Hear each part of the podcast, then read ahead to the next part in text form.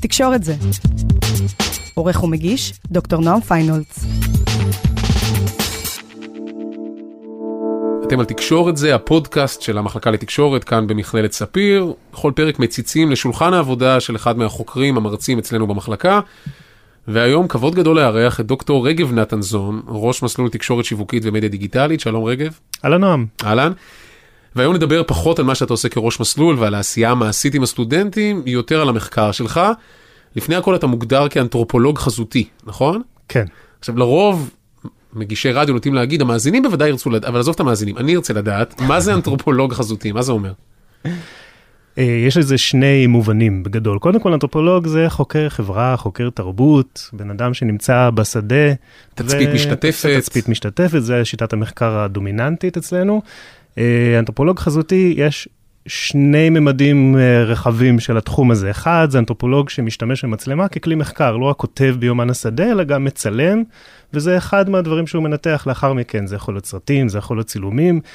למעשה זה התחיל מרגע תחילתה של האנתרופולוגיה, תמיד השתמשו גם באמצעים חזותיים, כמו ציור, ואחרי זה צילום, ואחרי זה 8 מילימטר. זאת אומרת, אתה לא מנתח את התרבות החזותית, אמצעי המחקר שלך, או כלי העבודה שלך הוא מצלמה. בדיוק, אז זה כיוון אחד. אוקיי. אנתרופולוג שהוא, שמשתמש במצלמה, לא רק יומן שדה, אלא גם כלי כלשהו לייצוג חזותי.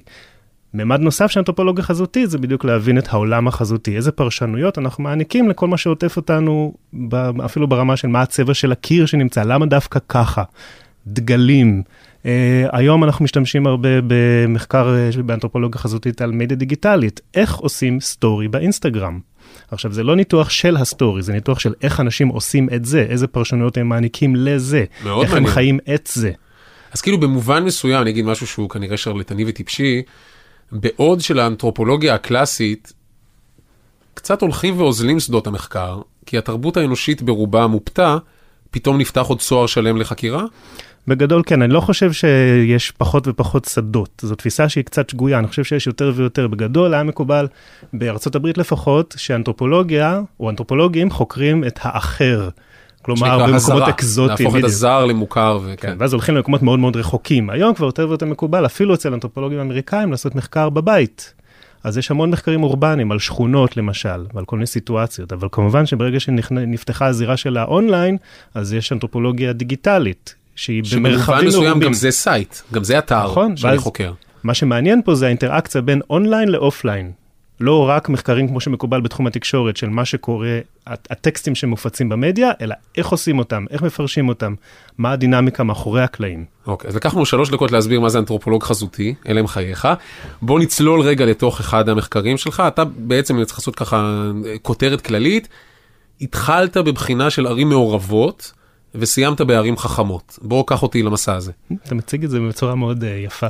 Uh, הדוקטורט שלי מבוסס על מחקר שנעשה בחיפה, בשכונת uh, הדר, שהיא שכונה שנתפסת כשכונה מעורבת. אתה אומר נתפסת וזו מילה טעונה, למה נתפסת ולא על אמת? Uh, כי אני חושב שצריך להמשיג אותה בצורה טיפה שונה.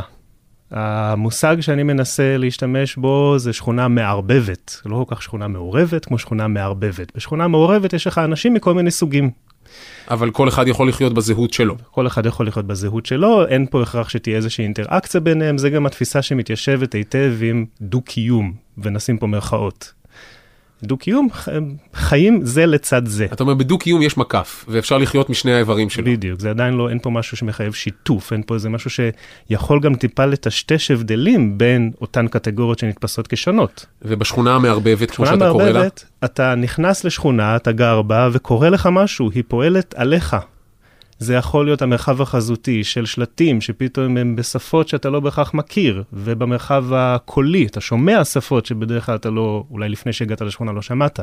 אתה, אתה מוכנס לתוך סיטואציה שאתה כל הזמן באינטראקציה עם אנשים שהם לא הסביבה המיידית הקרובה שלך לפני שנכנסת לשכונה, ואז קורה לך משהו.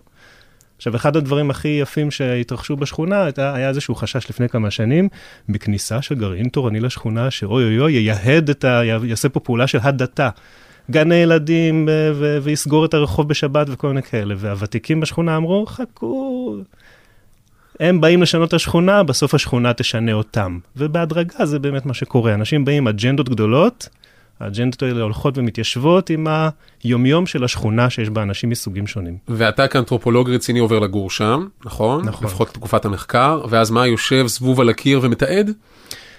זו אה, בדרך כלל נקודת ההתחלה, בקשה, תחינה, צנועה, תנו לי להסתכל, לראות מה קורה כאן. כמובן, אנשים נוהגים להגיע להציג, להציג את עצמם כחוקרים, כדי שזה לא, שלא יהיו בעיות אתיות, ובהדרגה אתה נכנס להיות ואתה נהיה אחד מ. אתה חווה את זה. כל הרעיון של תצפית משתתפת זה בעיקר העניין ההשתתפותי, לחוות בגוף שלך את אותה חוויה שאתה מבקש אה, לחקור. ואחד הדברים המעניינים שאגב קשורים לאנתרופולוגיה חזותית, זה בהדרגה נכנסתי לתוך קבוצה של uh, תושבי שכונה שביקשו לעשות סרט על חוויית החיים שלהם בשכונה. אז נכנסתי לתוך צוות uh, הפקה של סרט, שזה אומר כתיבת תסריט, זה אומר ניסיון לחשוב איפה אנחנו הולכים לצלם, מה האג'נדה שלנו, מה אנחנו הולכים לעשות. עכשיו, הפרויקט הזה נכשל. ואחד הדברים המעניינים לחקור זה למה הוא נכשל. ולמה הוא נכשל בעיניך? כל מיני סיבות, אני חושב שהסיבה היותר מעניינת, יש כמובן סיבות פרקטיות, אנשים מאוד עסוקים. להפיק סרט, דל תקציב, לוקח המון משאבים ולא בסדר, זה לא מעניין אבל. בדיוק, ומה הסיבה המעניינת? לדעתי, אנחנו כבר מורגלים uh, בתפיסה של דו-קיום. איך זה נראה, איך זה נשמע, איזה סיפור זה מספר. הם ניסו לספר סיפור טיפה שונה, את הסיפור של החיים שלהם בשכונה. עכשיו, לסיפור הזה אין שפה.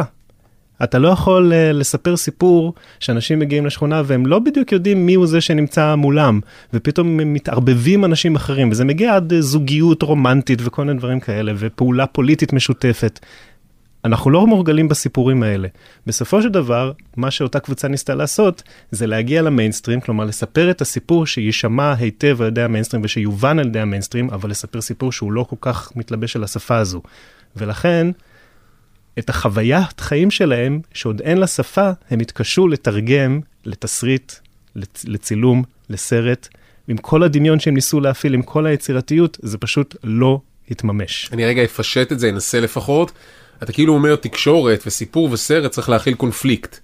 בפועל לא היה שם כזה קונפליקט? כאילו בתוך הערבוב הזה זה חי די טוב וזה היה איזה היברידיות כזאת שאין בה דרמה? הייתה שם המון דרמה, אבל היא הייתה בזירות אחרות לגמרי, שקשה להעביר אותן. זה, זה מאוד מאתגר להעביר את הדרמות האלה. למשל, זו הייתה קבוצה מעורבת. יהודים, ערבים, גברים, נשים, אזרחים אשכנזים. העימותים היו בין שתי חברות יהודיות בצוות. זה היה בתקופת המחאה. אז אחת סוציאליסטית והשנייה מרקסיסטית. וזה הוביל לחיכוך. שוואלה, הם הפסיקו לדבר אחת עם השנייה. אבל את זה אפשר לעשות גם בשכונה יהודית בתל אביב. בוודאי, אבל אתה מצפה... וזה פתאום לא הסיפור שלהם. נכון. הבנ. עכשיו, אחד הדברים שאני טוען בתזה זה שיש מה שנקרא שיח הפרדה. שיח הפרדה זה קטגוריות שאנחנו חושבים דרכן, שיש לנו גברים, נשים, מזרחים אשכנזים, יהודים ערבים, וזה משהו שיושב לנו בראש מאוד מאוד מאוד קשה. עכשיו, לך תפצח את זה, לך תפורר את זה, לך תראה משהו אחר שלא מציית לזה. כשאתה חי בשכונה מעורבת, אין לך ברירה, אתה כל הזמן נמצא בקונפליקט, כי זה לא מתיישב עם שיח ההפרדה. חוויית היומיום היא שונה, היא לעולם לא נופלת אחד ואחד בול לתוך הקטגוריות האלה. אז להפוך את זה לסיפור זה חתיכת אתגר. אוקיי, okay, אני לוקח אותך קדימה בתוך קפיצת הדרך שלך, ואז פתאום מהמחקר הזה של המעורבות או מעורבבות, אתה מגיע לערים חכמות. מה? אוקיי, okay, אז פה דרוש איזשהו שלב ביניים. לך על הגאפ. כי תוך כדי המחקר בשכונה, גם הרשתות החברתיות התחילו לתפוס uh, תאוצה ולהיכנס לחלק מחיי היומיום של תושבים. גם נפגשים אחד עם השני בבתי קפה וחושבים על פעולות וחיים חברתיים ותרבותיים ומפיקים אירועים, וגם יש מרמרת, אנשים רוצים לבטא את המרמור שלהם, זה יכול להיות בשיחות אחד לאחד ברחוב, וזה לאט לאט גולט גם ברשתות חברתיות. אז נפתחה קבוצה של תושבי שכונה.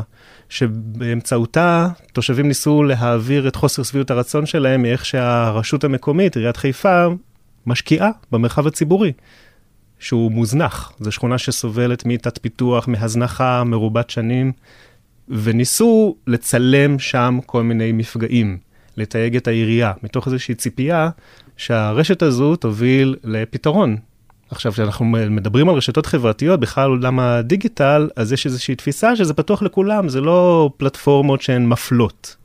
כמו מרחב ציבורי למשל, כמו עיר, אנחנו יודעים שאפילו חיפה, שנתפסת כעיר של דו-קיום, מעט מאוד דו-קיום, מעט מאוד שכונות מעורבות. Okay. אוקיי.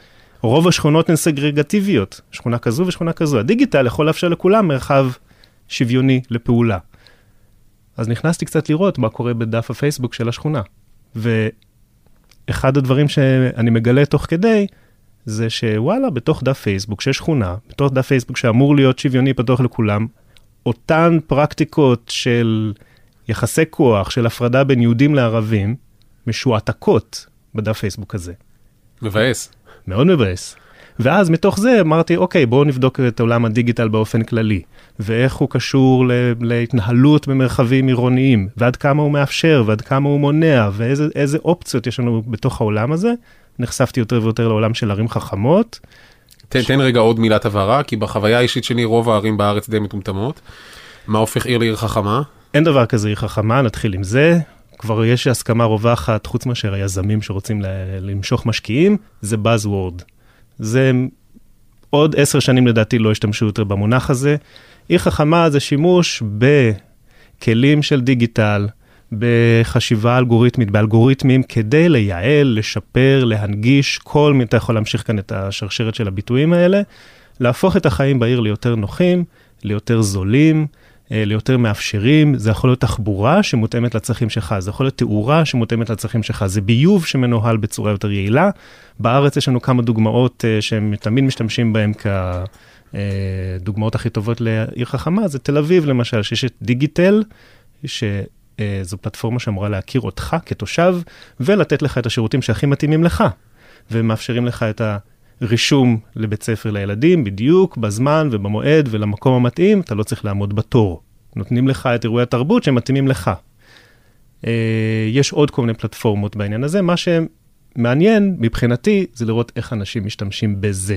כי רוב המחקר ורוב הפיתוח שנעשה היום הוא בדרך כלל מלמעלה למטה, מהיזמות והיצירתיות של אה, אנשים שבתחום מנסים למכור את המוצרים שלהם לרשויות, מנסים להטמיע את זה, בדרך כלל משהו קורס בדרך או לא בדיוק עובד טוב.